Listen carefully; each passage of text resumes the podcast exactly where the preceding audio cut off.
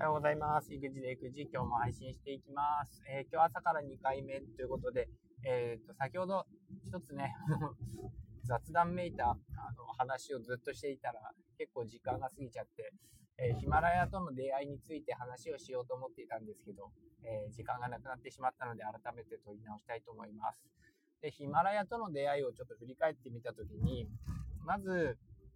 ヒマラヤをまず何で知ったかっていうと、本当にあの、あれですね、えー、コロナ禍の、コロナ休校中にあった研修で、えー、ヒマラヤっていうラジオアプリがあるということを知りました。でその時僕は、えっ、ー、と、YouTube で、えー、なんかいろいろね、えー、中田敦彦さんだとか、えー、あと誰だ、誰聞いてたかな、池早さんとか、あと誰聞いてたかな、学さん、えー、あとは、鴨頭さんとか、えー、まあ、とにかくあの、YouTube で勉強するとか聞く、耳学、耳で聞く勉強を、なんかひたすらしてたんですよね。あと本要約チャンネルとかね、いっぱい聞いてたと思います。サラタメさんとか、あ、懐かしいな。最近あんまり聞いてないんですけど、そんな中で、まず自分が休校中に YouTube やってみようかなと思ったんですよね。えー、なんか休校中でも、なんかこうみん、子供たちが学べるような、なんか自分がノートを書きながら配信するようなことやってみようって思って、えー、やり始めた。そしたら、なんか結構サムネイル作ったりとか、えー、ちょ撮り、撮るのもね、あの、一発本番みたいな感じで、編集できないから一発本番でやるの結構大変だななんて思って、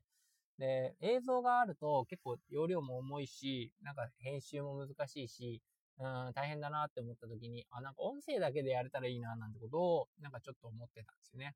で、その時に出会ったのが、あの、二川先生なんですよね。えー、今もこうラジオでね、あの、朝活習慣化ラジオやってるんですけど、その時に、二線の朝活習慣化ラジオだったかな。そんな二線って、なん先生なのにラジオやってんのって正直なところ思って、まめっちゃいいじゃん、それって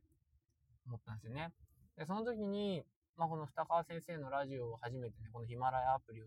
から聞いた時に、あ、こんな活動ができるんだなとか、なんか本当朝の会の、えー、先生の話聞いてるみたいじゃんって思って、なんかこれなら自分でもできそうな気がするなって思ったんですよ。で、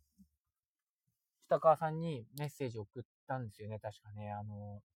いや、学校の先生で、こう配信して大丈夫なんですかみたいな。管理職に許可取ってるんですかみたいなことをね、俺聞いたと思うんですよね。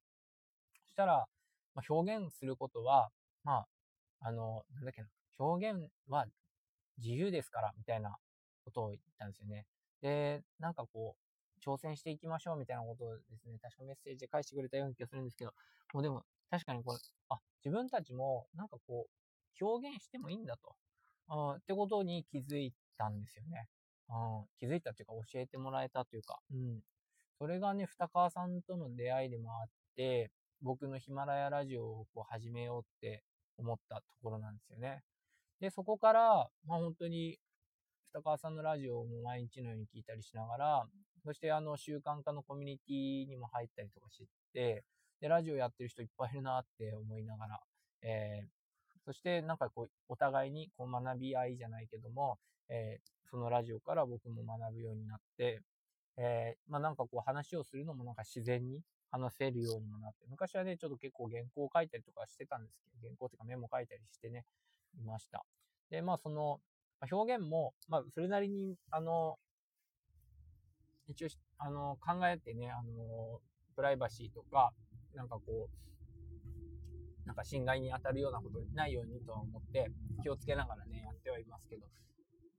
でも本当にこの表現するっていうこと、アウトプットするっていうことによって、なんか日常の中から同じ出来事でも何かをこう学ぶっていうことに結びつけられるし、自分から何かをこう、また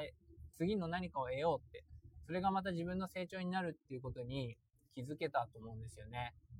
それが本当に大きかった。この1年本当にそれ大きかったななんて思います。ね、なんか日常の中で、こう、受け身じゃなくって、なんかこう、主体性っていうか、積極性っていうかが出たなぁなんてことを思ったし、なんかこう自分がやってることを面白がってくれる人がいるっていう、あの、人、ところがね、っても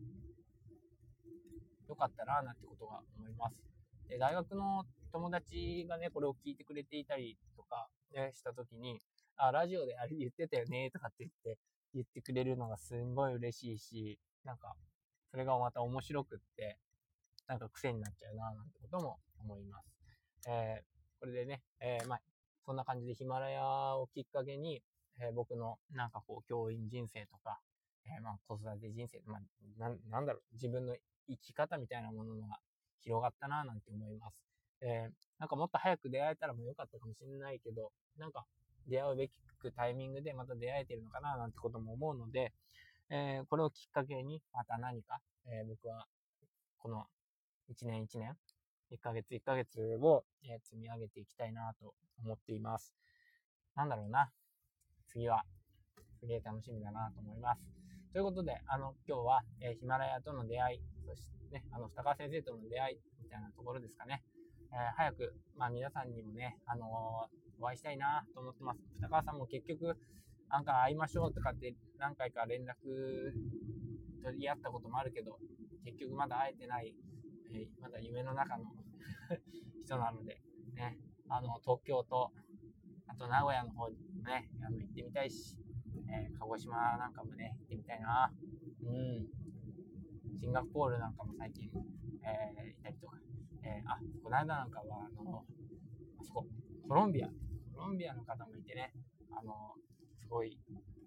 なんかこう、世界的規模でこの習慣化の地、コミュニティが広がってきたりとか、まあ、ラジオもね、そんな遠くの方、フィンランドの方とかもいてくれたりとかして、すごい広がってるなぁなんて思います。あとても面白いですね。では、えっ、ー、と、もう7分も喋ってしまったので、えー、今日はこれで終わりにします。では、お先に失礼します。